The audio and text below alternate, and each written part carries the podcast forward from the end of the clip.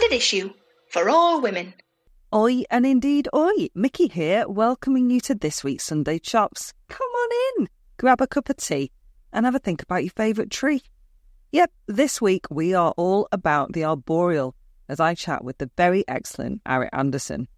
If you're a fan of the BBC's long running, much loved Gardener's World, then you'll recognise Arit from there. But if not, I've no doubt you'll still be fascinated in what Arit, a garden designer, podcaster, environmentalist, and self professed tree hugger, has to say about trees and our relationship to, and indeed relationships with, them and how vital that connection is. Arit's new book, The Essential Tree Selection Guide, written in association with Kew Gardens, is a brilliant, comprehensive, jargon free look at how which tree we choose to plant where really matters. I can't emphasise that enough. It really matters as well as being a tree Bible when it comes to their climate resilience, carbon storage, and other ecosystem benefits. It's also got loads of really, really beautiful pictures of gorgeous trees in it. Mm-mm-mm. It was a genuine joy to talk to Arit, whose expertise is surpassed only by her charm and passion for the planet and its greenery, and, you know, the people who live on it. Hello, I'm joined on the Zoom by Arit Anderson, garden designer, presenter on BBC Gardener's World, host of the Growing Greener podcast, passionate environmentalist, and alongside Henrik Sjöman, co author of new book, The Essential Tree Selection Guides. It's a mouthful. Arit, hello. Hello, and how are you, Mickey? I'm all right, thank you. Trees. I know it makes me sound really simple, but I love trees. I was so excited to talk to you. well, that's good. I'm glad you love trees. That's a good start. Tell me about the book and why it is so needed. Well, this book came about in winter one time. A publisher came and spoke to me and said, Would you like to do a book? And if so, what about? And I was like, mm, Actually, yeah, I'd like to do a book about trees, actually. And I think as somebody who gets to do garden design and obviously has to look at plant selection, etc., and there are some great tree books out there, but we're in a changing climate, as people know, and, and obviously experiencing every day. And yeah, trees are a huge investment, not just financially into the garden, but they're there for the long term. And I just felt that there wasn't really a book out there at this time that was telling us about how trees are going to need to adapt in a changing climate. They they can't just up sticks and move. Um, you know, they've got those good old roots that keep them down. And so I really wanted to hear a bit more about that and to sort of see that written more about. And I come across Henrik, bless his surname, because we all get, I always get it wrong, Henrik Huffman. so he'll tell me off. And I'd seen Henrik do a talk, and I loved his approach and how he talked about trees. Think like a tree yes. was kind of one of the key things that he said, and, and I can kind of go into a bit more detail about that in a minute. And I think that it would have been my first book and, you know, a bit nervous. And I thought, and actually, it will take a lot of research. And the things that I would want to talk about, I'm like, well, I've gone and spoken to somebody about it and then come back and re reported on it. And Henrik has got a great personality. We got on very well. And I said to him, hey, come on, your work at the moment is a lot of it is published in Swedish and it's not in not in English on our bookstores.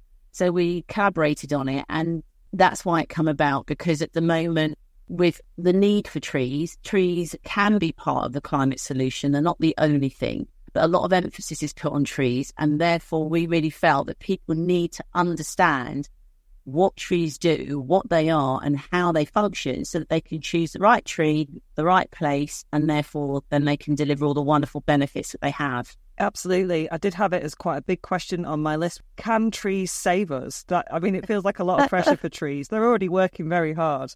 Well, they work incredibly hard and, you know, they are the lungs of our world. They do provide the oxygen giving, life giving gas that we need. They absorb CO2 out of the atmosphere and, and store it in their roots, amongst many other things, which I'm sure we'll be talking about. And can they save us? They can definitely be part of the solution. Uh-huh. The, the problem is people feel that this kind of three trillion, you know, billions and numbers that we're talking about across the world of planting that needs to happen.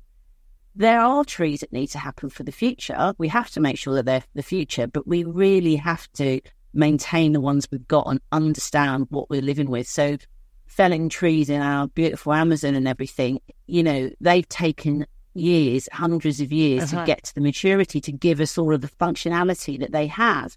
And therefore, a brand new sapling can't possibly give us the oxygen that we need. It can't give us all of the other ecosystem services. And I'll explain that in a moment that trees give when they become mature. So it's really making sure that people understand that, yeah, great, they, they have a role, massive role to play, but they have to be of a certain age and, and, and of a certain capacity to be able to deliver those benefits.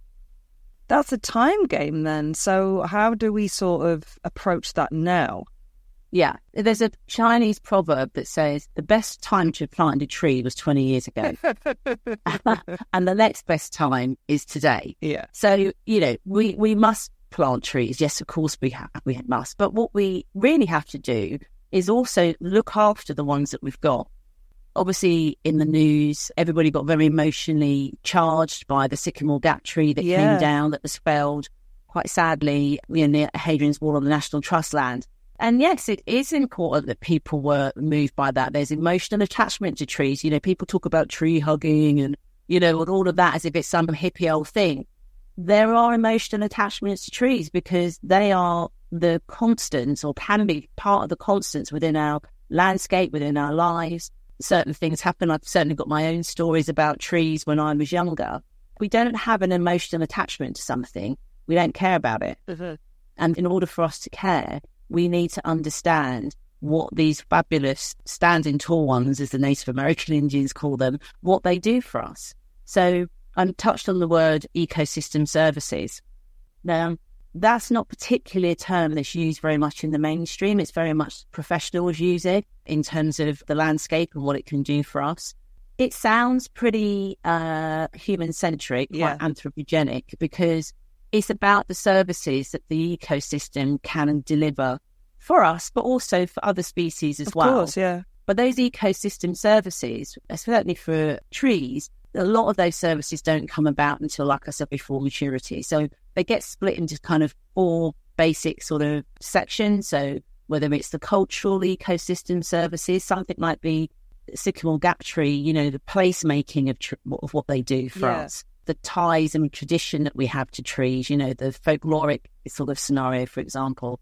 They have provision in ecosystem services, so they quite literally provide fruit and food and timber for us. They have supporting services, so they are fantastic at habitats for you know the thousands of species of insects and birds and mammals and wildlife that um, sit with them, um, and obviously support us by the life-giving oxygen, for example. And then there's regulating, regulating ecosystem services, and those are things that, especially I, I guess in um, our changing world, and people are experiencing it now. They are things like regulating um, our air quality, regulating flooding, so flood mitigation, offering air cooling by the transpiration that the leaves do, the cooling of our cities, with the Mm, shade cover that they do as well. So all of these services, plus, plus, plus, those trees, and dependent on what tree you choose, can give all of these benefits to us. And that's why we need to care. Without trees in our world, we, we can't function. We wouldn't be here. End of, really. The climate crisis, I think, has brought trees back into the, the mainframe of life. You know, our other massive, great big carbon sink is peat bogs. That's another uh, podcast for another day, Mickey. Um, that, that sink a lot of carbon and that are incredibly important. But trees, obviously, are what we see on a day to day basis. And it's what we can get involved in and be part of in terms of their care and protection and futurizing them for that old phrase, future generations. All right, Ari. I mean, I was on board already, but I'm even more on board now. and so I'd like you to tap into Henrik and tell me how to think like a tree. Yes, well, good old Henrik. So he had, there's lots of different parts throughout the book. So the first section we talk about ecosystem services, understanding, really understanding the benefits that trees give to us. Some of them we just don't think about or, you know, we're just not aware of. And then in order to be able to then go, okay, so these are some of the benefits, say like, for example, flood mitigation, I had to understand how trees operate.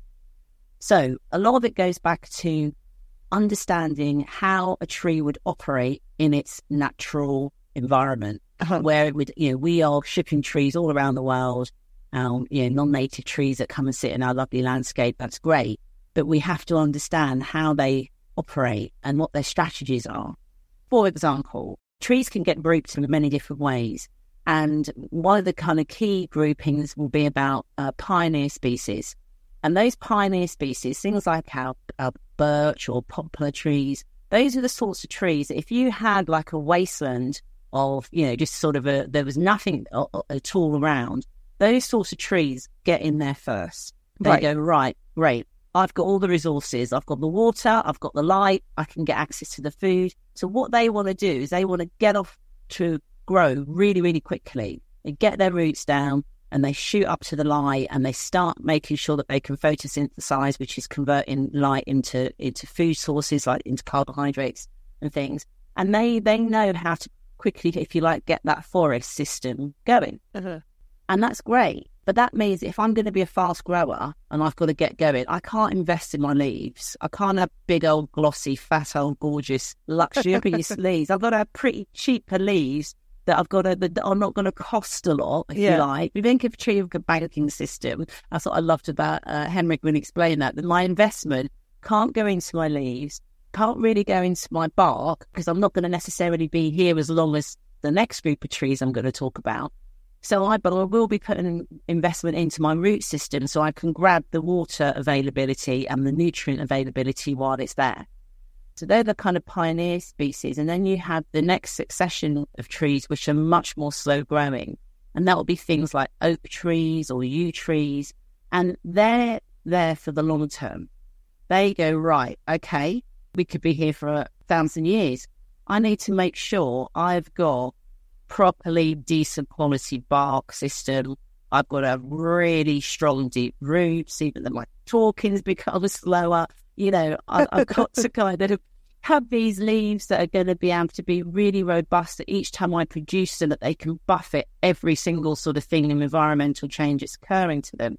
And what they tend to do is they'll grow slower and they'll grow almost like under is like the, the pioneer species like I talked to you about, the fast growing trees they kind of almost act like the nursery for these yeah. slower growing trees that come under, you know, just very, very slowly. A literal very, greenhouse.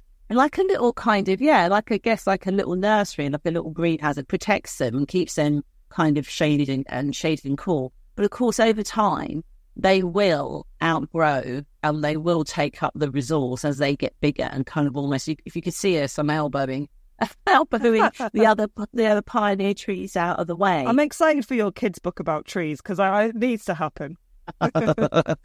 Those trees that have got, like I said, the more longevity around them. That's about, like I said, the thinking like a tree, the way that a tree has to strategize. So, say for example, if I'm a tree that is something like an alder, an A L D E R, not elder, alder tree, um, is one tree, for example, that can really tolerate flooding quite a bit, right. actually. And so, why do some plants do that and some don't? Well, with the alder tree, for example, and, and Henrik was telling me about some fabulous research that they've been doing on it. They submerged the roots of the tree for about 60 days and the tree didn't die. Wow. And what it kind of, I say literally does, is hold its breath so it can hold Just its waits, breath under the water. And, and, yeah, and waits it out. And what it will do is kind of, if you like, shut off that root system that's submerged in the water, because trees need oxygen and water as, as well around their root system. So what they'll do is they'll they'll create um, little side shoots that come off a little bit further up the trunk, so that they can still take in water at the water's edge, but they can get that bit of oxygen that is also needed in terms of keeping them survived. Clever so, trees. Very clever trees. So this kind of invitation to think like a tree, understand how trees work. Why does it do that? That means the more that you can understand that when you're doing your tree selection, then you'll kind of go, right, I've got to think about those sorts of trees that can tolerate really high winds or that can tolerate, you know, drought, have drought resilience um, with again with them as well. How can I make sure that I've got a tree that is going to be able to either does it enjoy being on its own because it doesn't want any competition, or do I want a tree that's a woodland edge tree that actually likes to have friends? Because trees, he speaks to another lovely expert I know, Tony Kirkham. He's like trees are social. Yeah, He's they like, talk social. to each other and yeah, share they, and all yeah, sorts, that, exactly. They share They share resources. They'll tell each other if bugs are coming or pests and diseases. This is what's called what they feel is called the Wood Wide Web. Um, I love it. You know, which is just great. So they are actually quite amazing. And as we know, when we talk about trees or plants that sulk, you know, they'll sulk if you plant them and then they're in the wrong conditions. I'd sulk if somebody chucked me in the, in the wrong place, you know. It's so fascinating. It's really interesting. And we wanted this book to be something that could be definitely used by professionals because they do plant a lot of trees, a lot of our landscape architects, our you know designers, our landscapers. And so we wanted to assist them, but also as well for the general public. We, yes, there's science in here, but it's not been delivered, I don't think, anyway, in a way that you go, whoa, I don't understand any of that.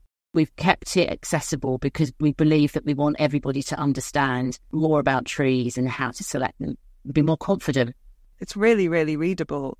I guess what most people like talking about Joe and Joe Joan Public here, not like landscape architects and all of that. But if they, if you're going to plant a tree, you're probably just going to go on aesthetics, which is missing out like 95% of what you need to take into account, right? That is exactly it, Mickey. People, quite rightly, and that is one of the values, is I want the tree to look great. You know, I want this to be a fabulous tree. I want it to um, be a specimen tree, maybe that's going to be in the middle of a lawn, etc and that's fine. And and the height spread and what colour flowers it gets are kind of the key go tos that people choose, right? Mm-hmm. And and there's kind of nothing wrong with that. But there is, if you're going to sort of roll forward 25, 30, 40 years, more of us living in urban settings, that our temperature fluctuation. I mean, we both just sat here and with uh, had had had that biblical rain yes. falling on me in West London, and then twenty minutes later you in in East London. Uh-huh. You know, th- those extremes of temperature and uh, precipitation that we're going to get, we are going to need trees that can cope with that. I was talking to um, the guys and girls at the RHS. Uh, Royal Horticultural Society, and they're also looking at these changes across our country because before we're very much a north south, aren't we, with our country? You know, the northerners and then the southerners. even in this conversation, even in the, yeah, exactly. We're there, you know, exactly. It's your east or your west, and uh, the across the country, north, north, south, east, west. You know, our weather patterns are, are, are quite different. Hmm. So the types of trees that we might need to select going forward, because remember, we have to roll forward probably for most trees a good 50 odd years before the, the, their capacity comes to, to, to life. Yeah. And if you think about it, all the trees that we love, the big old kids and the ones that are real placemakers, all the people that planted them are probably not even on the planet anymore. No, I didn't get to see it.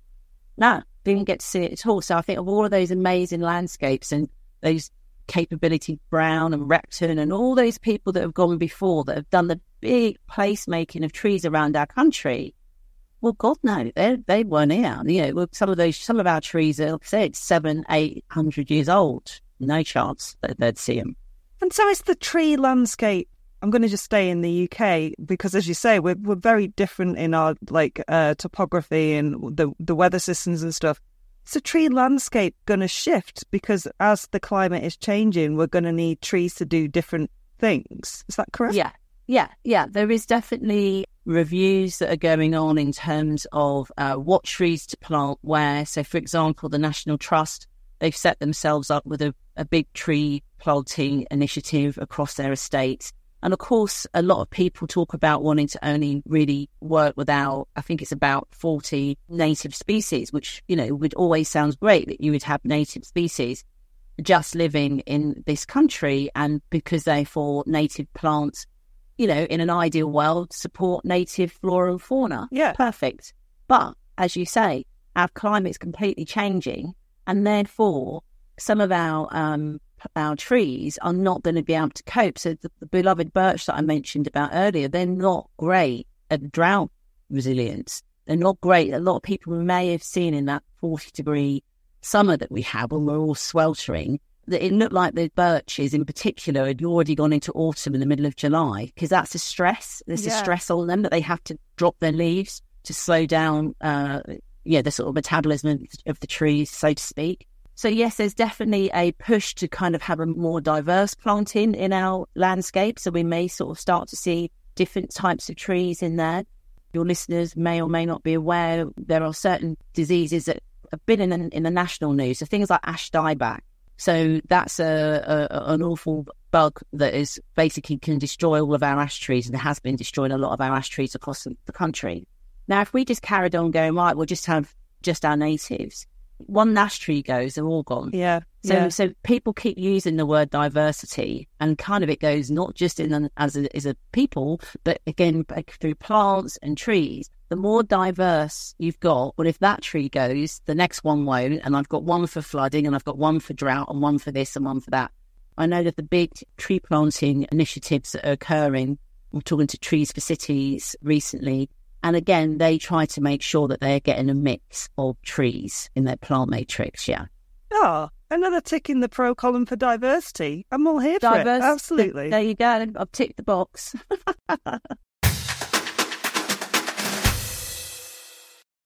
All right, Mickey here with an advert for BetterHelp Therapy Online. You all right? Such a small question, and sometimes such a big question too, eh? Now, regular listeners will know I am no stranger to depression, and while over time and with the help of some decent counselling and brilliant friends and family, I've established a toolkit to help when the constantly dripping tap of life gets a bit too much. That does not mean I am a stress free human rainbow skipping through meadows. I mean, who is? We all carry around different stresses, big and small, and sometimes we can deal, and sometimes it's much harder to cope. Life, innit? Right now, I have a teenage puppy to deal with, and although I love her very, very much, she can be a lot. There, said it. And as quick a fix as it seemed to say, I'm fine, I'm fine, and push it all down into the big inside box and put that lid on. For me, that hasn't been a great long term solution, in that if I don't get it off my chest, it will at some point come bubbling up, and it's never been one to pick its moments in a good way. I find talking means I can avoid it exploding out of me like a messy emotional volcano all over my nana's carpet. Also, during my various times in talk therapy, I discovered that saying something out loud or writing it down can make it seem much more manageable than allowing it to swirl around and grow ever bigger in my head. If you're thinking of starting therapy, give BetterHelp a try.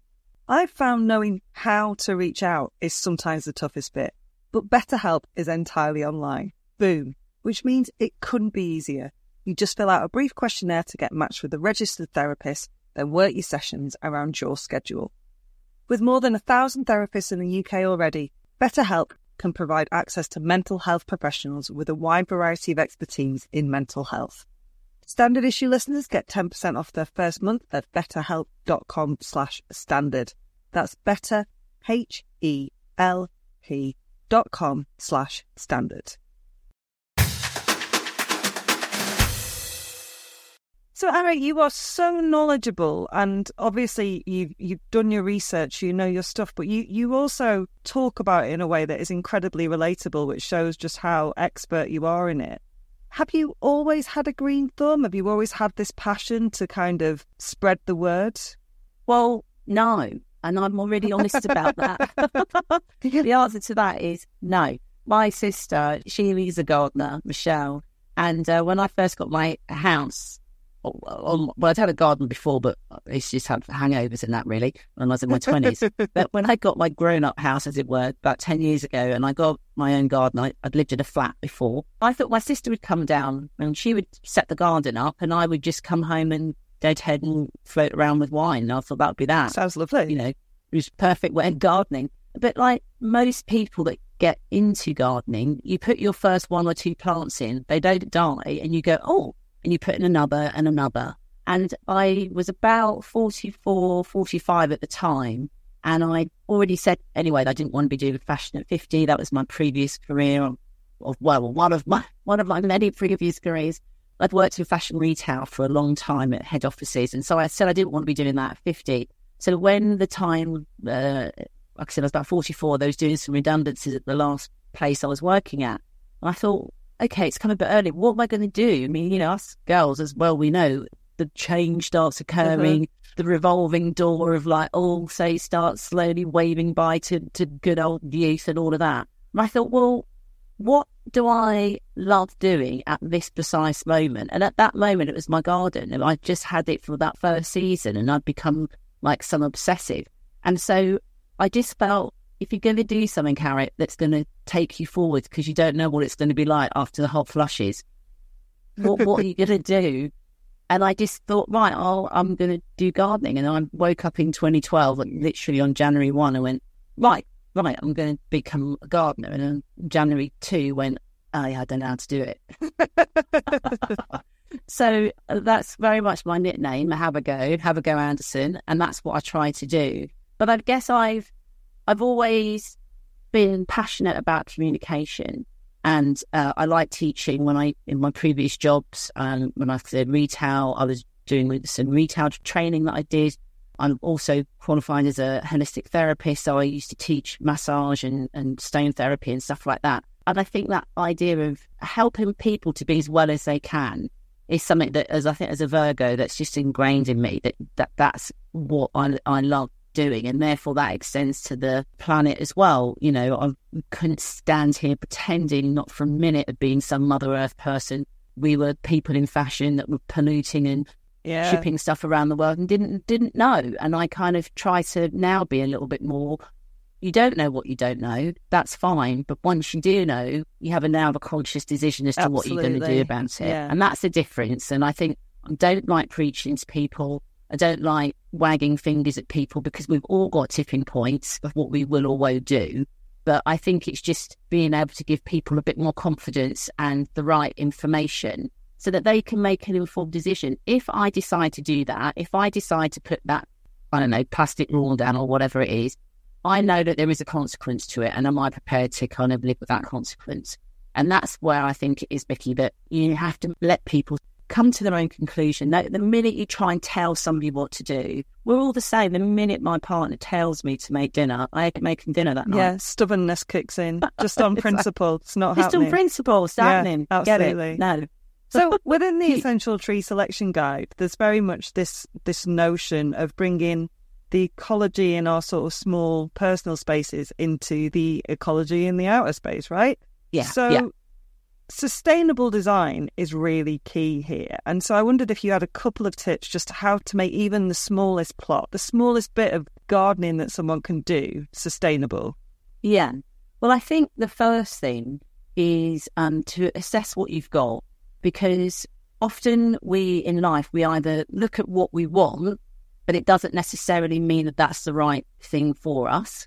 And so we'll push things uphill. I remember getting my first, one of my first plants, this lovely Meconopsis, it's a Himalayan poppy, and saying, I want that. I love the colour of it. And I plant it in the ground. And guess what?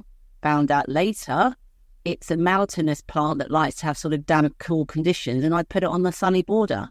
And then, surprise, I've told myself I'm not a good gardener and I don't know what I'm doing. Part of it is you have to do a little bit of research, yeah, and that's yeah. a bit about sustainability. I think there's a lot of hashtag sustainability out there. What I'm learning, and I believe, is that to be sustainable, it does actually take more time because you need to research, you need to make sure that you've got the right materials. So, in your own little plot, you'd say, okay, am I in a sunny spot? Am I got a lot of shade? When it rains, do I get flooded out or does it drain away very well?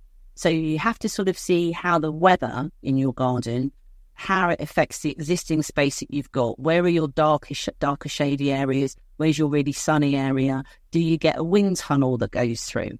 And so once you've assessed those, then you can start to say, right, the first rule of good design is don't fight the site. Yeah. So trying to put in, I'm going to have, um, I did it again in my examples. Oh, I had a camellia bush that oh, somebody lovely. had bought me. Lovely camellia. Well, camellia is like a more acidic soil. So what people tend to do is, I know what I'll do. I've not got acidic soil, but I'll just put a little bit of compost, acidic compost in there, put the camellia in there, and there you go. And of course, after time, all the acidic compost leaches out, and you're back to square one because I haven't got a site that can support camellias. So that's one of the things to do is assess your site, look at all the climatic elements that occur to it. And then the, the, the joy of it is then researching the plants and the materials that can help you. So if you've got a, a garden that's really sunny and gets really hot, it wouldn't be advisable to put artificial lawn or artificial deck boards in there because they get incredibly hot. Yeah. they get incredibly hot and they are adding heat into that area. So if you've got a hot area and you want to have shade, I need to bring in more plants. Plants cool the garden. Um, a tree obviously can offer a shade canopy. Other plants as well, even them moving in the breeze can add to the breeze because they transpire, they breathe, they let off the more cooling air. So the more plants you can get into an area um, that's hot can help to cool it down. And say, for example, if you've got really boggy area, right, I've got to look for now boggy plants, and you maybe I can create a pond in this area as well. We're talking about gardening, but you can stretch it out to life when you're like, you Yeah. know, what you want isn't necessarily what you need. Well, absolutely. Exactly. I think also as well, people have to be clear in their mind what does sustainability mean? Sustainability doesn't just mean recycling. It doesn't just mean that. It's actually that wider thing that says, have I taken more out than I can put back in within my own lifetime? Effectively, have I robbed the resources for future generations? Yeah. And that's the that's a big issue that we've got now. That you know we are doing that, and of course, a lot of people will talk about you know, let's say clothes, for example, and oh yeah, hashtag sustainable. Well, it's not if we keep producing more cotton out of countries that can't afford the water, because a lot of the countries that we take our cotton from, they're the ones that are having the huge, massive environmental impact. And therefore, is it really sustainable? And therefore, upcycling, recycling, reusing, all of those things add into it. But again, we all have a tipping point when we all want to go out and get a new t shirt. That's Yeah. fine. I'm not saying that we don't, uh, it's not trying to take away the joy of life, but we do have to sort of, I guess, challenge ourselves a little bit more in terms of can I make that myself? Can I buy it locally? Do I actually need it? Is there another way that I can, you know, methodology wise, lay something down? So, you know, in my garden, people might come in and go, well, actually, Arit, you know, you've got paved areas down, and a lot of people obviously would put down lawn. And I have got paved areas because I've got a very small garden. I've got tree cover that actually the lawn now wouldn't really survive in. But I've made sure that the, that the paving that I've put down has what we call a permeable subbase, i.e., it allows water to run in to it. It's not got a concrete base, which would just sit on top. So that massive downpour, because I went out there and go, went and thought, right, have I got any? I'm looking as I'm showing, seeing now. Have I got any ponding, what we call ponding, where there's water collecting anywhere, and you could come into this garden and it, there is no residual water. So either you'd be capturing it in like yeah, rain rainbow water, but or the fact that it can seep back into the ground. Right. Okay. So it's just yeah, does that make sense? Yeah, absolutely. And like taking it back to trees, like the, the sort of fashion for almond milk, which most of it comes from California and there's Yeah. no water. And so the almond trees, great, there are trees, but they're not sustainable because they're taking way too much resource. Absolutely. I mean, it, you know, I- like I said, there's things I go, oh, I love an avocado. You know, I've, I've stopped having almond milk. I like oat milk. Again, arguably, you could say, well, actually, Arit, you know, there's still a carton involved and there's still transportation involved. Can you make your own oat milk? Not always here to do that, unfortunately. Uh-huh. Prefer it to cow's milk. So you have to kind of, I think, like with any selection, anything that we select and do, what can I do better? And I think the big thing, Mickey, as well, is that a lot of times you see people get disempowered by going, oh, well, it's not going to make any difference. If I do that, it's not going to make any difference. It's only me. The many little me's make up the sum of the whole. Every garden makes up the sum of the whole. So we, our garden cover in the UK covers thousands of hectares. Yeah, not as big as the countryside, clearly, but it's still a sizable amount of land that if we all just did one little extra thing, so I think there's 23 million gardens we estimate. So you imagine all these tree targets, if each of us were able to plant one extra tree, there's 23 million trees planted across the country. We'd all be a custodian of it. So we'd all look after it ourselves, not some poor guy that comes in, digs a hole and disappears off. And so then all of a sudden we become part of something bigger and greater. Yeah. I don't want anybody to ever feel like, oh, I can't make a difference. Do your bit. My mum always, when we were kids, you do not drop litter on the floor. Nope. Same. I'm 55 odd. I still do not drop litter on the floor for somebody else to pick up and to trash my own place, quite frankly. So all of those little things make a difference. Imagine, you know, people didn't pick up their dog poop. We'd all be like we used to in the 70s, be sticking our hands in lots of awful stuff. A lot of white dog poo around There's again. a lot of white, that, that. weird white, yeah, that Yeah. weird white dog poo. But I think that that's the thing, isn't it? When everybody makes an effort, you actually then start to see the people that don't pick up. That stands out more, and it becomes a norm to do it feels so weird that that was normal. It feels so Yeah. alien, doesn't it? No, I know. It. You talked the way it's about mad. 23 million gardens in the UK. My, my last question I wanted to ask you was obviously, there are a lot of people, and this became so clear to us all during lockdown. There are a lot of people who don't have access to a garden, Yes. but maybe have like a, a joy and love of plants and want to Yes. be involved. How can those people get involved? How can they garden without a garden? Yeah, well, you can, and and absolutely, that's a really important question, and an inclusive question to ask because there's 23 million gardens, there's 63, 4 million of us, and we mm-hmm. don't all have a garden. So, absolutely. Obviously, there has been an uptrend in indoor plants. We know that, which is great. And if you're tending for your plants indoors, don't think that you're not gardening as such. It's your indoor garden. So, that's one way to think about that. But I think the other thing that can be really um, nice is that there will be local community um, groups to join and local gardening groups to join if you really want to be outdoors and sort of put your hand in soil that way. There's things like for trees, for example, one I know of, so I'm sure there are lots of others, but the trees for cities, for example, there's lots of um, the Tree Council. You know, if you go onto those sorts of websites and they will tell you about planting that- that they're doing near you, and you can literally volunteer for a day and do it that way. If you uh, live near a school, if only we could get horticulture on the curriculum would be the dream. Yeah, It's because just most so schools obvious. do have like a green space and Well, they they garden. they do they do, but unfortunately, a lot of well, a lot of inner city schools don't. But the ones that do have green space, unfortunately, because the the the yeah, our teachers are so stretched, they don't have the extra skill or time to be able to go out and do those areas. So you'll probably again, I know you know can't say that every school would do it, but I would definitely go and speak to a school and say, is there an area that I can tend, or is there an after school club that can maybe be run if you're a really keen gardener but don't have a garden anymore? I've heard of schemes which seem to work where you have maybe a neighbour, you know, that's got a large garden and you're enviously looking out on it down uh, out of your window. And you might be surprised that your neighbour might let you share their garden. There was an initiative that, that uh, what was it called now? Um, oh my God, I can't remember the name of it. There was a girl that she was connecting people that didn't have gardens with people that had gardens that were either too big or just couldn't look after them Yeah. anymore. And so what they did, this young girl, she lived in a flat. She she needed it for her mental well being. She set up the a veg plot in this massive garden because his mum was free. There was no way that she could do it. And the kids would garden with her at the plot, and then they would share the produce and sometimes share a meal. I mean, Perfect. Perfect sharing. Yeah, It's, like- just so simple. It's science. I don't have the stats ahead of me, so I'm saying science in inverted commas and hoping you'll you'll join in.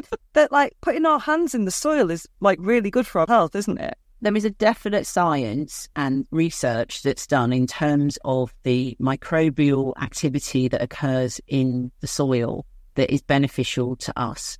So, for example, we just did a piece on Gardener's World about artificial lawn, and I was speaking to Dr. Ross Cameron from Sheffield University, and they've been doing some research that looked at the microbial activity in areas like I say sort of dead space, i.e., where there's all, all very monoculture spaces, so either around an artificial lawn area or where there's not many species of plants.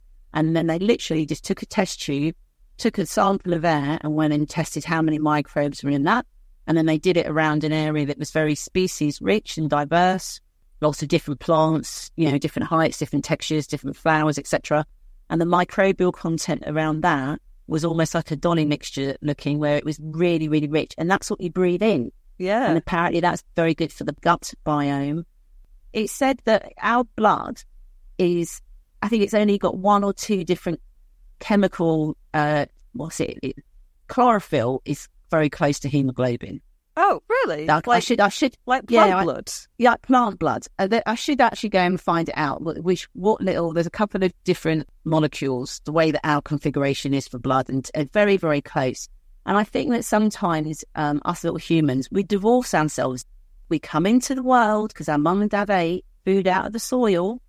We come in, we get born, we eat some, and then guess what? We go back in the soil ourselves. there you go. It's the closed system. Very simple. Seriously, so, Arit, kids' book. Yeah. Seriously.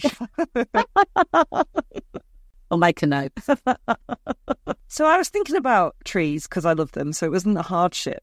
I think my favourite tree was an oak that had been hit by lightning and half of it had died and you could climb in it, but like half of it was still going, which always as a kid absolutely fascinated me. So, I yeah. mean, I know you've met more trees than I have, but do you have a favourite that you connect to? Well, that connection is similar for me in terms of when I was young. There was an oak tree on our, what we called our green. So I lived in sort of like a cul de sac, and there was a green out the front of the house where we could all play. And my mum would always be, You're not allowed to go past the oak tree. And it was a big oak tree. Like a marker. And yeah, it was a marker. We played, we'd go and sit under its shade. We'd play Tim Tom Tammy. That's where we, that's the furthest point I could go, which was only probably less than 100 meters when I think about it now. It felt massive. And, and that absolutely was the kind of dominant tree that was in my childhood. And then because I lived in Hertfordshire, I was quite close to then quickly being able to get out into sort of fields and, and little woods and stuff like that. So trees, I think, are very much in people's lives. They may not consciously think about it, but I, I invite all the listeners tuning into this, sit back and just think about a tree, like you explained, that you see on the way to work, that you've watched its autumn colour going, you know, each season, that you saw failed and was really personally upset when you saw it, or that you've seen grow you know, maybe this is with your children. Maybe it was a tree that you climbed up and fell out of. You know, there'll be something, there'll be some sort of tree um. It might have been the tree you got married under. Trees are obviously they live with us and they give us life. And I really think that once you tune into that emotional connection, the whole tree huggy bit, that's when you start going, yeah, they're pretty cool beings. I've hugged loads of trees. I love hugging a tree. Yeah. I got in a redwood I hugged a tree in Borneo that made a good noise. It was like a drum. Hug trees, people. It's underrated. It's mocked and it shouldn't be mocked. Definitely not. the Essential Tree Selection Guide for Climate Resilience, Carbon Storage, Species Diversity, and Other Ecosystem Benefits is in association with the Royal Botanic Gardens Kew. I love that they, I've Kew Gardens, but no, it's a lot longer.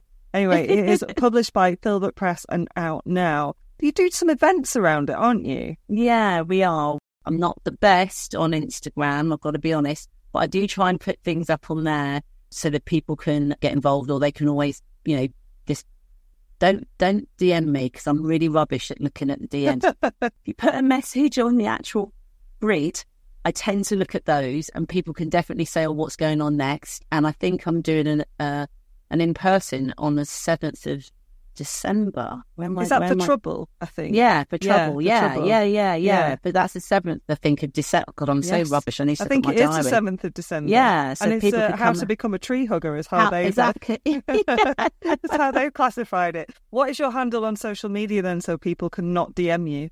Well, I had to, yeah. So I um I had to change it because it, I, I, it was all a bit obscure. So it's just my name, really, Arit Anderson.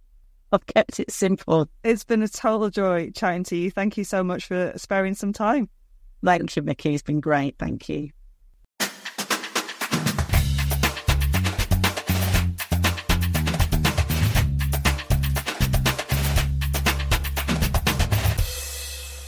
Standard issue for all women.